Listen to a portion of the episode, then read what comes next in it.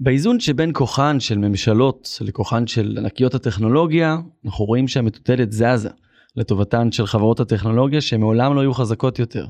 טכנולוגיות ענן, בינה מלאכותית, פיזיקת קוונטים, הופכות את הממשלות תלויות יותר ויותר בסקטור הפרטי ובחברות שמפתחות אותן. היום נדבר על הממשק הזה בין הסקטור הפרטי לממשלתי, שחווה אתגרים מעניינים שהוא מעולם לא היה צריך להתקל בהם לפני כן. הייטק בפקקים, אנחנו מתחילים. הייטק בפקקים, מבית סטארט-אפ ניישן סנטרל.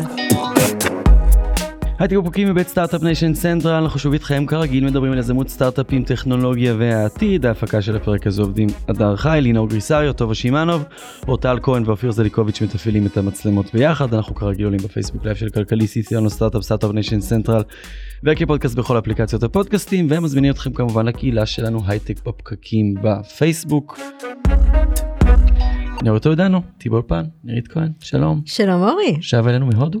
אה, כן, היה כיף. מקנא בך מאוד. אתה יודע, כרטיס טיסה.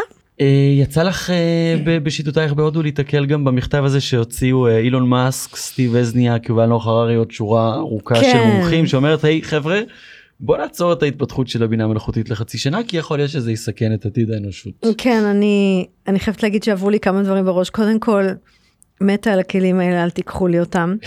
מצאתי את עצמי בזמן האחרון אומרת לצ'אט בסוף השיחה, thank you.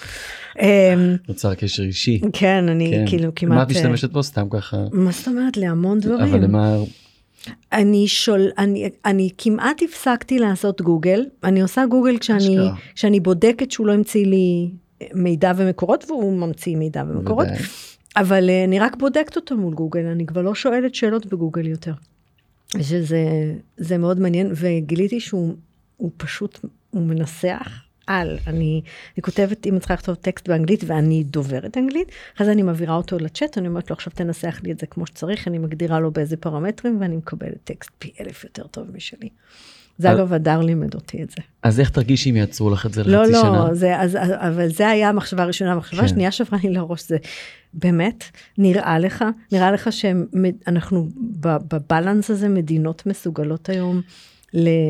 אמ, בוא נגיד ככה, אפילו אם כולן היו מתאגדות, מה שאנחנו יודעים שאין מצב בעולם, נכון? זאת אומרת, גם אם אתה, אנחנו ניהלנו את השיחה הזאת גם על ביולוגיה ועל על, על, על קריספר, נכון? על כתיבת DNA. אז אפילו אם היית מקבל החלטה כזאת, אנחנו כולנו יודעים שיש מדינות שלא היו עומדות בה. נכון. אז, אז ור, ולו רק ממאזן האימה לא היו מקבלים החלטה כזאת, אבל אפילו אם אפשר היה, אתה באמת חושב שזה זה משהו שרכבת שיצאה מהתחנה ואפשר לעצור אותה? אז אני מסכים איתך לחלוטין בהקשר הזה שזה זו דרישה לא ריאלית. אין איך יש גופים כלכליים גדולים מדי יש כוחות כלכליים גדולים מדי אין איך לעצור את הרכבת הזאת. וזה מדהים כי, כי פיתחנו טכנולוגיה שכן בהקשר של בינה מלאכותית יש לה פוטנציאל הרס מאוד משמעותי. זה, זה לא שמעתי- פעם ראשונה שפיתחנו טכנולוגיה שיש כן, לה אבל זה לא- פוטנציאל הרס מאוד נכון, אבל משמעותי. זה לא אה, אנרגיה אטומית שבאמת מוחזקת על ידי צבאות וממשלות ועוד אמור להיות, אתה יודע, את יודעת, זה תחת רגולציה, הממשלה נכון. שולטת בזה, בינה מלאכותית, חברות פרטיות. כן, יכול, יכול אלגוריתם לצאת מאיזושהי מעבדה ולהחליט שיש לו תודעת על והוא משמיד את האנושות, שזה לא תרחיש כל כך מופרך, אני פשוט שמעתי שלוש שעות פודקאסט על הדבר הזה, אז אני אין לי איך כן. לסכם את זה בקצרה בתחילת התוכנית. אולי נשים את זה אחרי זה בקבוצה שלנו, אבל יש אה, טוויטר אה, אה, מלפני כמה ימים, שמישהו שחיבר את צ'אט GPT לפרבי. אתה, אתה זוכר את פרבי? בטח, מאוד הוא, זוכר את פרבי. ואז הוא מנהל שיחה עם פרבי, שזה זה באמת, זה היה מאוד מצחיק.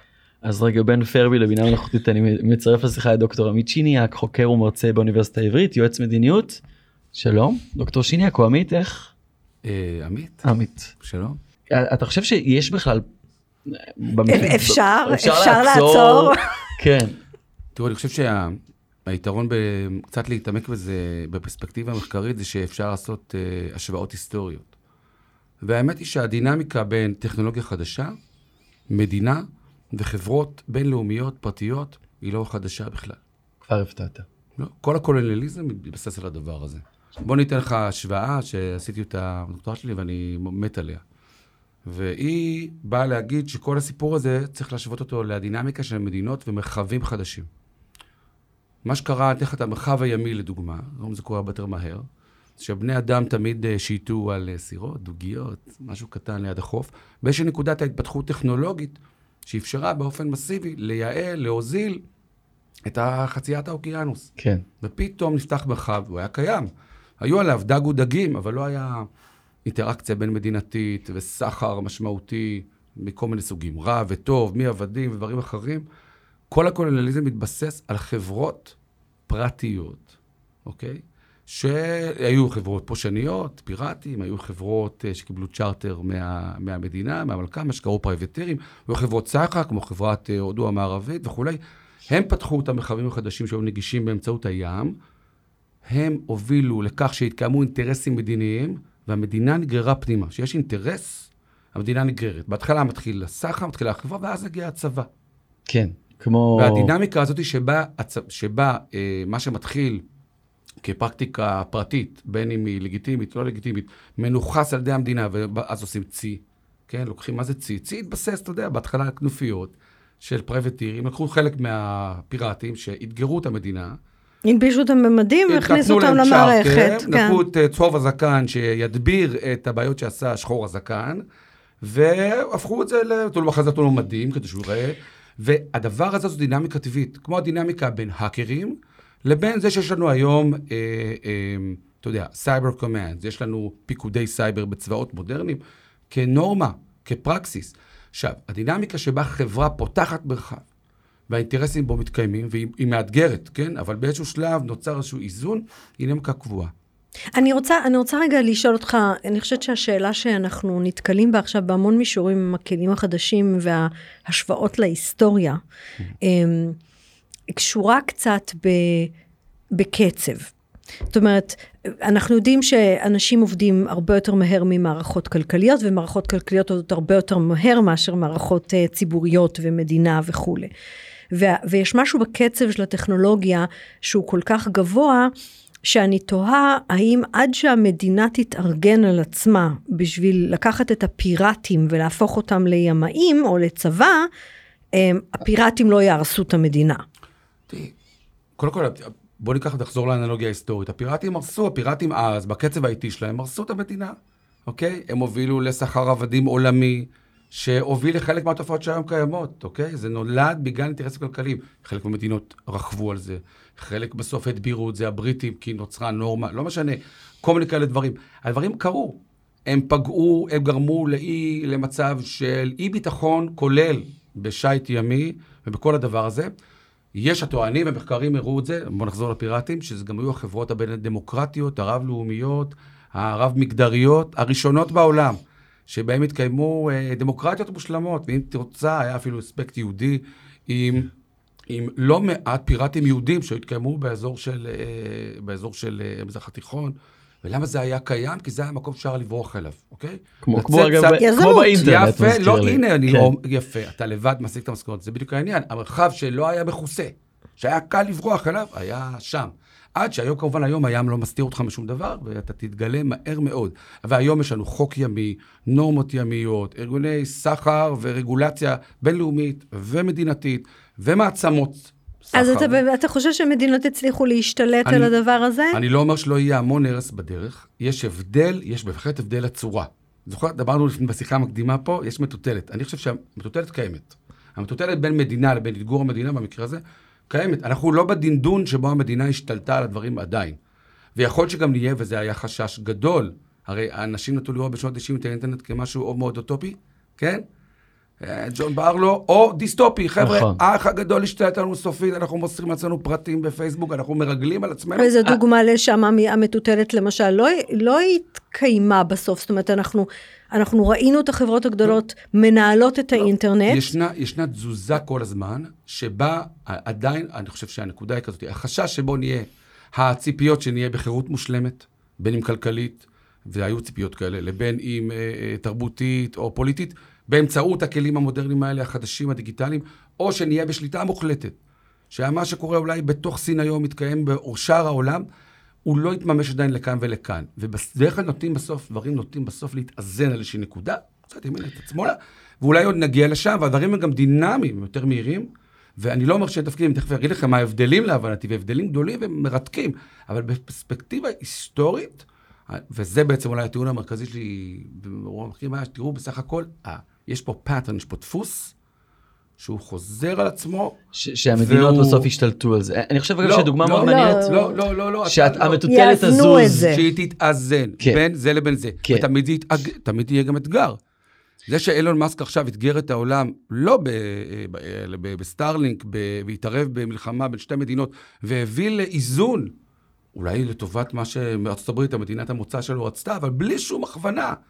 הוא עשה משהו מדהים. עכשיו, האם זה דומה לדברים, האם יש לנו רפרנס היסטורי, דברים דומים שקרו, שחברות סחר גדולות הרימו מדינות, הורידו דרך אגב לא מזמן. כן, אבל ראינו את. פייסבוק למשל אה, מתערבת או לא מתערבת בכל מה שקשור בהטיות של דעת קהל. ו- אני חושב שפייסבוק זה דוגמה מרתקת של המטוטלת הזאת, כי אם נסתכל על האביב הערבי, וילדים במצרים שקוראים להם פייסבוק, ובאמת הרשתות החברתיות שבאמת מניעות אנשים לפעולה זה- ומפילות משטרים, תדע לך תכף שזה לא היה ככה.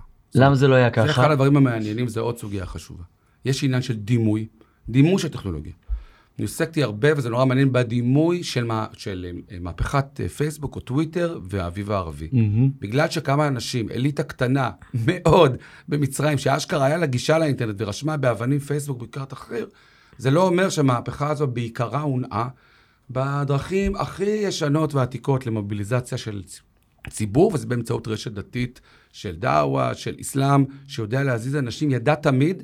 לפני וידע אחרי, נכון, אבל וזה הגיוס- מה שעשה את אה, הדבר אתה צודק, המרכזי. אבל הגיוס הדימ- של הדימוי העולם- חשוב, הדימוי לא, חשוב. אבל אני שנייה רגע ממשיך ל- ל- לשנים הקודמות, אז אוקיי, לגבי, אה, לא נתווכח על זה. אבל אם נסתכל על הרשתות החברתיות היום, אנחנו רואים ממשלות עושות בזה שימוש, המטוטלת זזה הרבה יותר לכיוון הממשלה, ויש הרבה יותר פיקוח עכשיו. ו- ומה שהיה אז באביב הערבי, אני לא רואה אותו איך הוא יכול לקרות שוב, כי המטוטלת זזה לכיוון שליטה של, עכשיו לא שליטה מוחלטת, אבל שליטה של ממשלות. אה, אבל- אה, יש אבל- מדינות שעשו שלישה של שלוש, ויש מדינות שפשוט נכנסו למשחק והשתמשו סוכני בפייק, הכאוס וראינו כן, בפייק ניוז ש- וכל כן. מה שקשור כן. בעולמות אז, האלה. אז, אתם יודעים, אז עוד פעם, עכשיו אני, אז עכשיו אני אשחק את ה-Devil's Advocate לצד השני. אז זה לא לגמרי נכון. נותרו עדיין הרבה מאוד מרחבים של חירות. תראו, סין זו דוגמה מושלמת, אוקיי? עם כל השאיפות של סין, דרך אגב, השאיפות לא השתנו, אוקיי? התפיסת הריבונות הסינית, שהיום באינטרנט קוראים לה, מה שקוראים content או information sovereignty, וזה שעתוק של התפיסה ההיסטורית הסינית, שלדידם מוצדקת, כן? תשלוט אתה, ב... תנהל אתה את החיה הגדולה הזו ותאכיל אותה, ותוודא שהיא לא קורסת. זאת הדרך לעשות את זה, תמיד הייתה. כמו שפייק ניוז זה לא דבר חדש בשביל הרוסים, כן. כן? בואו, אחד העתיקים והמוצלחים זה הפרוטוקולים של זקני ציון. זה פייק ניוז מלפני, אה, לא יודע מה, 150 שנה או יותר, והמשטרה החשאית של הצאר שמה אותו על המדף, זה לא ירד מהמדפים מאז, לא ירד. עד היום הפייק ניוז הזה בחלק מהעולם תופס בענק. זה לא דברים חדשים, הדינמיקות האלה הן אותן דינמיקות, התרבות היא בדרך כלל אותה תרבות. אני חושב שכן קורה הכלים- פה משהו. אתה אומר. הכלים השתנו. ולא, הכלים, זה נכון. אבל הכלים, משפיעים, הכלים נכון. מאפשרים לך היום פריסת פייק ניוז ברמות שלא יכולת לעשות נכון, בעבר. אבל כמו שאני אומר להרבה מהסטודנטים שלי, שאחד הדברים הטובים בטכנולוגיה, זה גם נורא, גם נורא מפחיד, זה שכמעט כל אתגר טכנולוגי, אפשר, אם רוצים, אפשר, לפתח לו גם מענה טכנולוגי. ב-2018 ארה"ב נתנה במדיניות המהנדסים, הראשית של המדיניות מהנדסים, מהנדסי הביטחון שלה, כמו ל-DARPA, לגוף שמקביל למפא"ת, ההנחיה, היו שלושה או ארבעה מטרות מרכזיות, השלישית הייתה construct אה, a truth machine, כן? יכולת טכנולוגית לה, לעשות דיפרנציאציה בין fake news ל news, ואפשר, אתם יודעים שאפשר לעשות יש את זה. כזה? יש כזה, כן. בוודאי, כמו שלמשל, באמצעות טכנולוגי, מאוד קל לדעת האם, ה, האם זה deep fake בתמונה או לא. כן. אז איך אפשר לעשות את זה? כן, מאוד קל זה קל. לא, זה לא מאוד קל. כן. זאת אומרת, זה קשה כמו שזה היה קשה לעשות deep fake, אבל זה קל באותו... בו, בו, טכנולוגיה, תזה, מובילה לאנטי-תזה וסינתזה, זה דינמיקה קבועה, ועגל לא סתם חשב על אני חושב שיש פה. משהו חדש אבל. כי פתחנו בדוגמה של הבינה המלאכותית ודיברת על הקצב של הדברים שקורים. בבינה מלאכותית יש משהו מיוחד בזה שהמחקר להבין איך היא עובדת, להבקיע את הקופסה השחורה הזאתי שמגיעה למסקנות שלה פחות או יותר לבד, הוא כל כך מאחור בהשוואה למה שהטכנולוגיה הזאת יודעת לעשות. זאת אומרת אנחנו מבינים הרבה פחות טוב מה קורה שזה היה מטכנולוגיה שהיא אנושית.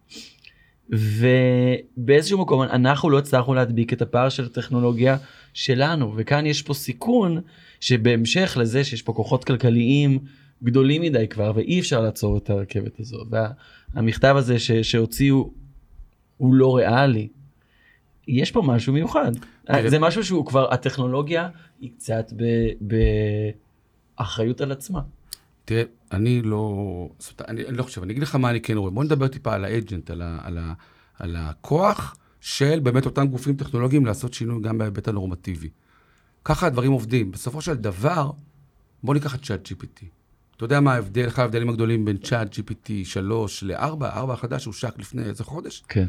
ש-OpenAI כבר בפנים עשו מה שקוראים, זה שקוראים לזה policy by design, יש כבר embedded restrictions, הם שמו בפנים הגבלות, מגבלות, שהם מניחים, מתוך, אה, שהם, זאת אומרת, שכדאי לעשות את זה, כדי להימנע מאיסור של זה, רגולציה וכולי. למשל, היכולת של, ב-chat GPT 3, 3 וחצי, לבקש ממנו שיכתוב לך מה הוא יכול לעשות את זה, או שיבצע אה, אה, תכנון לקמפיין השפעה, שהוא יכל לעשות ונתן המלצות מאוד מאוד טובות למקום כזה או אחר. הם שמו איזושהי הגבלה פנימית שלא מאפשרת את זה בצורה קלה. אגב, אחד הדברים המרשימים, אחד הדברים המרשימים ב-ChatGPT זה, זה ההגבלות האלה שאת רוב הדברים אוסרות. אז בוא נדבר למה זה קורה. זאת אומרת, חברה כזאת יש לה agency, זאת אומרת, היא בעצמה קוראת, א', יש לה תפיסה נורמטיבית, מה טוב ומה רע. לפעמים אתה אומר, רגע, מי שם אותך לקבוע מה זה עירום ומה זה לא, ומה להוריד, ומה כן, ומה הוא אה, לא מוסרי, ומה כן מוסרי, זה בעיה בפני עצמה, אבל צריך להבין, אלה גופים שה... ולפעמים יש חפיפה, יש חפיפה בין האינטרס הכלכלי לתפיסה נורמטיבית. לפעמים אתה חושב שהקהל שלך יעריך אם זה ייתפס כמשהו שהוא עובד בסדר או לא. אני לא אומר שאין שיקולים כלכליים, זה לא חי בפני עצמו. יש דינמיקה כזאת. ומי מציב את הנורמות? כן. מה מותר ומה אסור? זה קורה באיזושהי קונסטלציה אה, משותפת. אני חושב פה יש הבקעה של התהליך הזה פשוט בגלל שלאף אחד אין עליו שליטה יותר. אז אני גם, אני גם, אה, אני גם חושבת על, אנחנו קצת עושים underestimate לאנשים שיש להם אינטרס למצוא דרכים לעקוף, אני, אני זוכרת שזה רק יצא, אז אמרו נגיד, אתה לא יכול לבקש ממנו הנחיות לבניית נשק, אז לא יכולת לבקש ממנו, אבל אם אמרת לו, אני כותב סקריפט לסרט, כן, תיתן כן, לי הנחיות כן, לבניית נשק, אז כן. קיבלת את זה. אז, אז כאילו, אתה יודע, וזה ברמה פשוטה. עכשיו, כמו כל וירוס, יש אנטי וירוס, נכון? אחרי זה עושים וירוס חדש. יש פה איזה משהו כזה ש... לא, כאילו, אני לא יכול לעצור את זה. בוא ניקח את העולם של מאוס ווירוסים כדוגמה טובה ועדכנית וקשורה. ישנו, ישנה עלייה גדולה בסיכונים שקשורים ל, לרשת האינטרנט ולחולשות וניצול חולשות לדרכים כאלה ואחרות וכולי. ומצד שני, העולם הדיגיטלי משגשג. לא הפסקנו, להפך, אנחנו יותר רוכשים דברים באמצעות הרשת הדיגיטלית, אנחנו יותר סומכים. ואני, אני, אחד האחרונים שלי עוסק בטראסט. אני חושב שעכשיו רוב העיסוק רוב העיסוק בסייבר, ב-AI וכולי, עוסק ב-trustworthy things, בהאם אנחנו מצליחים לבסס אמון או למנוע שחיקה של האמון. עובדתית, למרות העלייה בסיכונים, המאזן הוא כזה שאנחנו רק רוכשים יותר, אנחנו, אני כמעט לא משלם במזומן, רק עם הטלפון, כן. ואני סומך על הטלפון יותר מני סומך שאני אשכח את אשראי מהפיזי, מהפלסטיק, אה, איפשהו. אני מאמין למידע שאני קורא על הכסף שלי ב... הדף האישי שלי בחשבון הבנק, אני מאמין למה שאני קורא, לא יודע מה, עליך בדף שלך, אם אני רוצה להבין עם מי אני נפגש. הדברים האלה, האמון לא נשחק לגמרי. לא. וזה למרות עלייה בסיכונים, וגם מודעות גוברת לסיכונים. קריפטו, הכסף הפך להיות ממש דיגיטלי, כן? זה רק עולם שלם. דוגמה מושלמת, מכיוון כן. שכסף הוא, לא- הוא רק ביטוי של ערך שאנחנו מייחסים לו, של אמון. וקריפטו זה צורה מושלמת איך טכנולוגיה, ברגע שעשו שהוא שפיל טכנולוגי, יצרה מספיק אמון כדי שיהיה לזה ערך שאנשים מוכנים בעצם להשקיע מלא כסף בקריפטו, וההשקעה הזאת, השווי, מבטא אמון. עכשיו, לצורך העניין, יש כל פעם מה ששוחק אותו, כמו שאמרתם, הווירוס והאנטי וירוס, זו דינמיקה קיימת. בסך הכל, נכון להיום, לא הגענו עוד לנקודת שפל שבה יש שחיקה עצומה בדברים האלה, אולי גם כי יש אינטרס משותף גם למדינות, גם לגופים, אה, אה, אה, גופים כלכליים, וגם גופים בינלאומיים אחרים, וגם גורמים פרטיים, שהאמון הזה יישאר, מכיוון שכולם בסוף רוצים לעשות שימוש במערכת ולא רוצים לשחוק אותה לגמרי. אני, אם אני הייתי צריך לבחור את הדבר האחד שאנחנו צריכים לצפות מהמדינה, או מדינות, לא בטוחה שאפשר מדינה, ברור. שייכנסו אליו. את יודעת מה, אז, אז עכשיו בואו נחזור, אני אשחק עוד פעם את הדבר, אני אחזור לצד השני. אחרי שנשמע כאילו אמרתי שהכל בשליטה, אני אגיד שהמון בבעיות והמון לא בשליטה. ובזה אני עוסק, וזה מה שמעניין אותי. אני חושב שעצם זה שיש קריפטו, אה, מבטא את זה שלא הכל בשליטה. כי, כי בעצם זה אנשים שאומרים, אוקיי, אני מעדיף לשים את הכסף שלי על אה, השקעה שהיא לא תלויה בממשל מרכזי. אני הולך באיזשהו מקום נגד הממשל, כל העלייה של הדבר הזה מבטאת את אבל המטוטלת. קריפטו, קריפטו חווה תהליכים עצומים של אה, מיסוד, נכון. באמצעות ארגונים בינלאומיים. נכון, רואים את כל המטוטלת. זה רק, ורואים את כל זה, וזה רק מבטא כן. את הדברים שלו. מה שהתחיל כמשהו שנתפס כאיזושהי טכנולוגיה אנרכיסטית, נוכס בשני דברים על ידי המדינה. קודם כל, על ידי מוסדות בינלאומיים, שבסוף זוכים לאמון מדינתי. הבנק העולמי, או, כן, כן, או, או, או, או גופים אחרים, ה-OECD וכולי, שתומכים בו, ובעצם עשו לו קואופטציה, הכניסו אותו לתוך מארג ההשקעות והשיקולים שיש להקשר גם מדינתי בהיבט שלהם. כי בסוף, בסוף ביטקוין לא שווה אם אתה לא יכול להוון את, ה, את, את, ה, את הכסף הזה, נכון. למשהו שהוא עונה על הקריטריונים במערכת מדינתית, אתה רוצה לקנות מזה. אתה רוצה נכון. לקנות מזה בית, אוקיי? ולכן יש תמיד, זה כמו פושע, פושע רציני, ארגון פשע מאורגן צריך להלבין כסף. הלבנה היא בסוף להפוך את זה ללגיטימי, להפוך את הכסף למשהו שאפשר לעשות בו שימוש. ובואו ניקח את זה בחזרה לא לעולם הפושעני, זה די דומה. עכשיו, מה עוד נוכס, וזה יותר חשוב בעיניי, זה שהטכנולוגיה שעומדת מאחורי קריפטו, הרעיון הזה של distributed ledger, של רישומת מבוזרת, של הצפנה מבוזרת, הוא היה כל כך גאוני, והוא ניצול בעצם של הביזור. הביזור שנוצר ב-IoT, בכל דבר הזה, בעצם הוא היווה אתגר, אתגר שליטה עצום. והנה מצאו את הדרך להפוך את האתגר הזה ליתרון, בהקשר למשל של הצפנה, לייצר אמון, כיוון שהמפתח מבוזר. הדבר הזה היום למשל הוא הבסיס להצפנה מדינתית חדשה. כן. זה יהיה הבסיס לאיך אנחנו נשמור על הרישומת הרפואית הממוסדת בצורה הכי בטוחה. רישום תם ובנדל"ן, גם... וכולי וכולי. כל- הרעיון הזה כן. של distributed ledger, distributed keys, הוא נולד, וכמו הרבה דברים, נולד מכוחות אה, שהם לא מדינתיים. אנטי-מדינתיים ממש. ומצד שני, האם כן. זה אומר שלא יהיה אתגר חדש? האם המטוטלת לא תזוז? לא, היא תמשיך לזוז, וטוב שכך. היא ככה, הטכנולוגיה אז אני חוזרת לשאלה שלי. רצים קדימה. היום, בהינתן שאתה מסתכל על מה שככה, הקצב והדברים שככה מגיעים, מה הדבר האחד הכי חשוב שהמדינות צריכות להתעסק איתו? זה אין דבר אחד. אני, אוקיי. חושב, אני חושב שמה שחסר לנו, אני בכלל לא רואה גם הפרדה. אנחנו מדברים פה על AI כאילו זה מופרד מאינטרנט של הדברים, או מ big data, או מ... או מ... אני אומר, בואו נתייחס לזה כמרחב. ישנו כאן מרחב, space חדש. זה מה שמעניין כאן. מה שמעניין שבניגוד למרחבים פיזיים, זה לא פיזי. זה מרחב טכנולוגי, אבל אנחנו חש- חשים שהוא מרחב. חשים שזה מרחב חברתי-פוליטי שאנחנו מתנהלים בו כבני אדם, כארגונים וגם כמדינות. ואנחנו צריכים לפתח לו יכולות שליטה, לכן נורא, שימו לב, שבצבאות זה פיקודי סייבר, כאילו זה פיקוד, כמו פיקוד מרכז, כאילו יש שם אשכרה אזור גיאוגרפי ואין. ואפשר להשפיע עליו בצורה שונה, מכיוון שהוא מושפע טכנולוגית הרבה יותר, אפשר לעצב בו את תנאי הבסיס.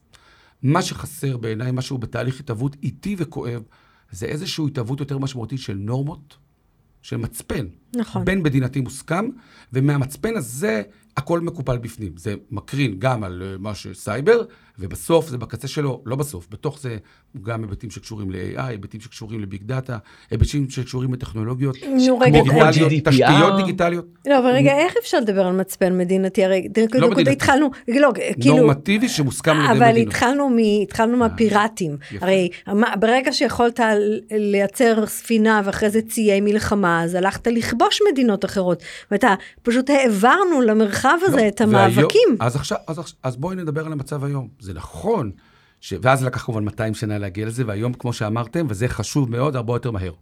הרבה יותר מהר, ואני עוד פעם אסתור את עצמי, המדינה לא תסתדר לבד. כי במהירות הזאת בירוקרטיה לא יודעת לעבוד. היא יודעת לעבוד עם שינוי שלוקח המון שנים, ולכן היא צריכה את המגזר הפרטי בעבודה ביחד איתו, עם ה eco-system, בצורה הרבה יותר טובה. בארץ זה קורה בארץ זה קורה מדהים, גם תעשייה ביטחונית. אה, לא יודע, ביטחון, בוא נגיד בהכרה ובאי הימנעות מצד שני, נגיד של הסקטור, אפילו של סטארט-אפים, שבמהות שלהם לעבוד עם באיזשהו eco-system שהוא משותף, זה קשור לזה היבט תרבותי ומשתנה ממדינה למדינה. אבל, מה קרה בים? בוא נחזור לדוגמה הזאת. לא, היום יש לה חוק, יש חוק אה, דין בינלאומי ימי. העובדה שלמדינה יש איקס מייל אה, ימיים שהם אה, מוגדרים כאיזשהו extension ימי של הטריטוריה שלה, שהריבונות שם מוכלת. ויותר מזה, שיש מים כלכליים. קחו את מה שעכשיו היה בחדשות, עוד נכון. פעם, את ההסכם הגז עם לבנון. והדבר הזה, זה תוצאה של תהליך נורמטיבי, הסכמה, וההסכמה הזאת היא מסוריה לישראל, זאת אומרת, לא צריכים להסכים, לא צריכים להיות חברים טובים. מסין ועד ארה"ב. ישנה איזושהי הסכמה, כי אחרת יש כאוס. ו- ויש, ואפשר, ויש אינטרסים, כי בתוך, נגיד, מים כלכליים, יכול להיות שיש גז. יש סיבה. ובתוך הדבר הזה, וזה הולך הרבה יותר רחוק מזה, מאיך ספינות שטות, ואיך מנהלים סחר ימי, ואיזה צירים יש, ואיך לא תתרגם לי את מתנגשים. זה לעולם הדיגיטלי. בעולם הדיגיטלי, היום השיא שהגענו אליו, היו, יש הרבה מאוד מהלכים שקרו תחת האו"ם ותחת ארגונים אחרים. הבדל גדול ומשמעותי, הם כוללים השתתפות multi-stakeholder approach, כולל הרבה מאוד גופים לא מדינתיים, בגלל חשיבותם. אתה לא יכול לדבר על העולם הזה בלי לשים נציגים של פייסבוק ושל מייקרוסופט. זה פשוט תהיה טעות, אוקיי? ולכן זה קצת שונה, ולא אמרתי, ש- לכן יש הבדלים. הגיעו היום להסכמה... שזה אומר די- שהעלינו עכשיו את החברות האלה לסטטוס של מדינות. נכון. זה- שהמטוטלת זזה לכיוון. וזה עוד הפעם מעניין, כי אנחנו אוהבים להיתפס לזה, זה האם הדבר הזה הוא ישות מדינית בפני עצמה? האם זה שונה מהכוח שהיה לחברת, אה, לא יודע מה, אה, הודו המערבית בזמנו, ומה שהיא עשתה לממשלת אנגליה? לא בטוח, לא בטוח.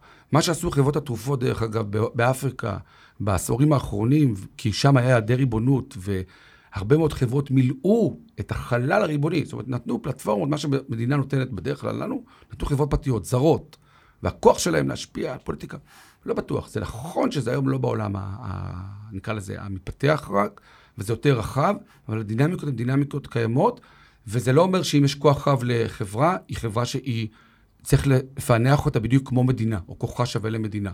זה לא אומר את זה.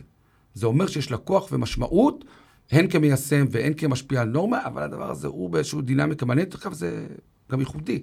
אבל זה, הדברים האלה הם לא אחד לאחד. מה שיש לנו היום זה מצפן מאוד מאוד חלש. יש הסכמה רופפת. על תן דוגמה 11 ל- נורמות. ל- למצפן טוב. זאת אומרת- GDPR זה מבחינתך נגיד רגולציה שאומצה ו... GDP, GDPR זה דוגמה, אתה יודע, באיחוד האירופי יש כל כך הרבה, לאיחוד האירופי יש משאבים, זמן וביורוקרטים משועממים, כן. שיכולים, פיתחו נורמות וכתבו manuals על כמעט כל דבר. כן. למה שמעת על GDPR? זה אחת ההצלחות, אם לא ה, שלהם. הם לקחו אה, מודל שתואם את הערכים האירופיים, שנגיד שמים מאוד חזק את הנושא של פרטיות, בצורה הרבה יותר מסיבית ממדינות כן. אחרות, כן? והצליחו מצד שני לשכנע, לכפות את העולם שיישר קו עם GDPR. למה? בגלל הכוח הכלכלי האירופי. כי אם אתה רוצה לעבוד איתם, גם אם אתה בארץ, אתה אומר, רגע, בוא נעשה כבר התאמות. נכון. אנחנו לא רוצים לוותר על השוק האירופי, וכולי וכולי, ואז פתאום, the right to be forgotten, הזכות למחוק את הנתונים שלך מהאינטרנט, זה לא קיים בשום מקום אחר. רק ב-GDPR פתאום הופכת לגיטימית.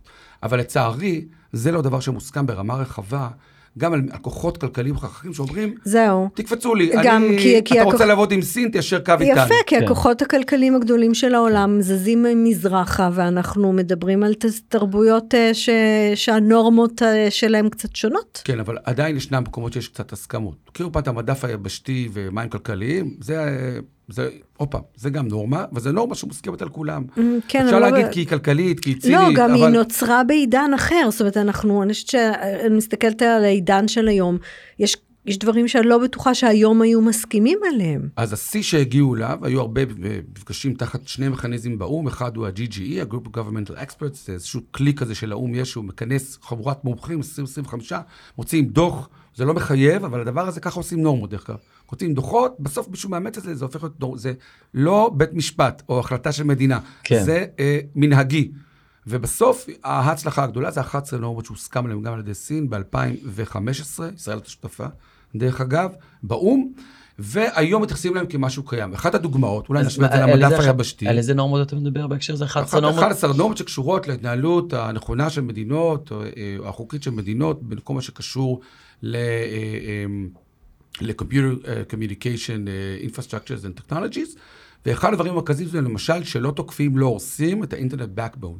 עכשיו, אם תשווי את זה, תחשבי, אם יש מדינה שאומרת תחרות, תסלחו לי, אני לא מקבלת את זה, ולא קיבלו את זה הרבה שנים, שהתשתית האינטרנט היא בעצם ארצות הברית, ואני, למשל, מערכת ה-DNS, מערכת ה-Domain Name System, שבלעדיה שום דבר לא קיים.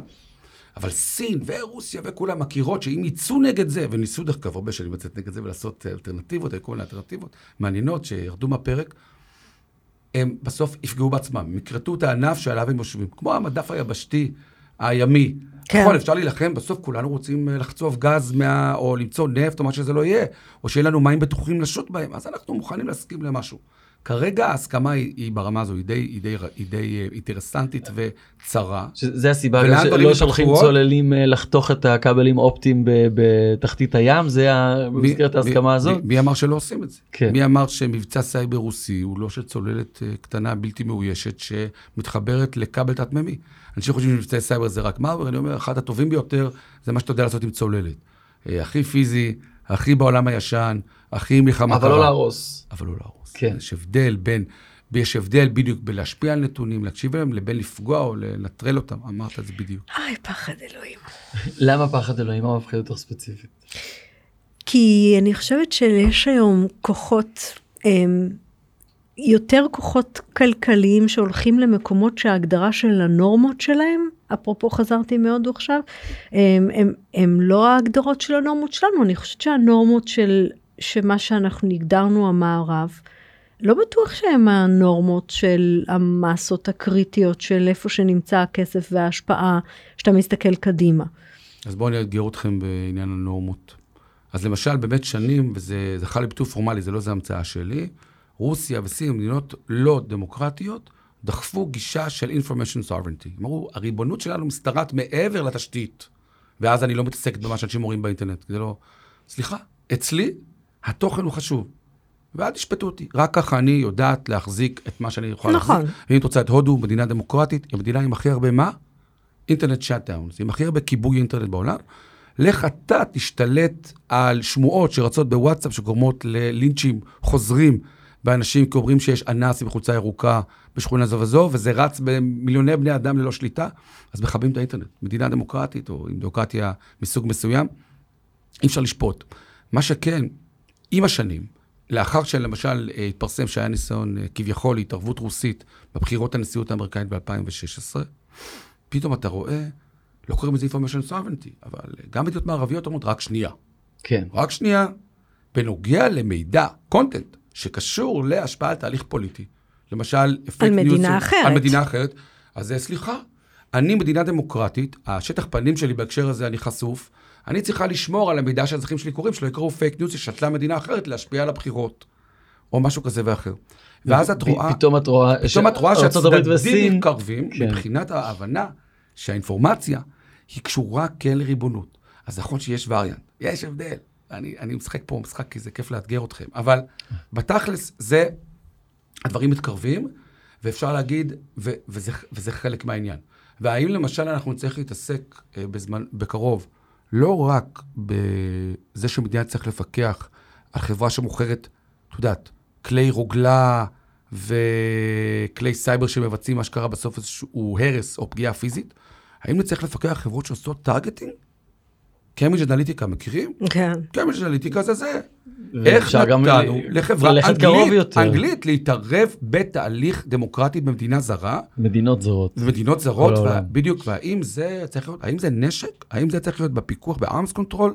יצטרכו להוציא רישיון במשרד הביטחון בשביל למכור חברה שההתמחות שלה זה אנליזה שעושה targeting כן, טוב? אתה דיברת על בין מדינות ואני כבר לי בראש, וחלק מה שאנחנו רואים בהפוך, בהפוכה של הדבר הזה, זה שבעצם יש לנו מדינות דמוקרטיות שמשתמשות בכלים האלה בשביל לייצר תודעה בתוך המדינה שלהם, בשביל להשיג כן. כן. יתרונות לא, לא, לא הוגנים בבחירות. חושב- אה, סין אגב, דיברנו על סין, שני דברים מעניינים לגביה. קודם כל, בורסת המידע שלה היא רגולציה מאוד מעניינת והרחבנו על זה בפרק עם יובל ויינרב על סין. אז ממליץ לכם להאזין לזה כי, כי ממש הם מחלקים שם את הדאטה לכמה סוגים והופכים אותו למשאב טבע לאומי כמו נפט. אה, ואפשר לעשות שימושים שונים על פי הסיווג. אנחנו מדברים על המטוטלת הזאת והיחסי כוחות בין מדינה לבין אה, הסקטור הפרטי, TSMC וסין, טיוואן, דוגמה מדהימה למפעל לייצור שבבים שממש הפך להיות המגן של, של טיוואן. סין לא פולשת לטיוואן בין היתר כי יש שם את TSMC. וזה סתם דוגמה לכמה הסקטור הפרטי חזק יותר. אז בוא ניתן לך דוגמה, הרי מלחמת השבבים עכשיו היא בליבת התחרות הבין מעצמתית. נכון. אחד המהלכים המעניינים שהאמריקאים אה, הובילו אליו, ככה הם עובדים, זה ה-4 Fab, אותם ארבע מדינות שחוברות ביחד כדי לבצע איזשהו מחסום בשיווק של שבבים מתקדמים לסין, כדי להפקיד, תוך הבנה שזה מאפשר כן. יכולת כאלה ואחרות. לא ירחק היום, הסינים ישיגו יכולת משלם, אבל בוא נגיד שזה מעכב מצד שני זה גם מחנאות, מחנאות טיפוסית, בינלאומית. דרך אגב, ה-5G זה, אפשר לחלק את העולם על אה, מי מסכים לאיזה סוג של 5G יהיה אצלו, ואיזה סטנדרט, וזה הפך גם להיות סמל לדברים האלה, כן? זה לא, זה לא 5G, שבב. ב-5G ש- שליטה סיני? סינית גדולה יותר, כן. זאת אומרת, היעיל ביותר והזול ביותר הוא אה, של חברות אה, סיניות, אה, ולמה לא? לקנות הכי יעיל והכי טוב, אגב מסובסד אה, ממשלת סין, לכן הוא גם יותר זול. או, ולעומת אריקסון וכולי. אמריקאים בזמנו פתחו בקמפיין שקראו לו The Clean Network Initiative, בינלאומי, לשכנע מדינות, אלייז, כלומר, ברית, גם ישראל, אל תיקח סיני. או אל תיקח סיני לפחות, אם אתה רוצה לעבוד איתנו ביטחונית, זה, אתה לא תוכל לקחת את זהו, זה. זה הסוגיה הרי. כן, לא, גם עם, אה, אגב, צ'יפים ו- כן. וציוד, זאת או, אומרת, אנחנו יפה, מכירים את זה- הסיפור הזה עם עם ניידים. נכון. וכאן בעצם, ה... עכשיו, ואז אני רוצה לדבר על ה... דיברנו על הפן הדימוי. הדימוי הוא חשוב.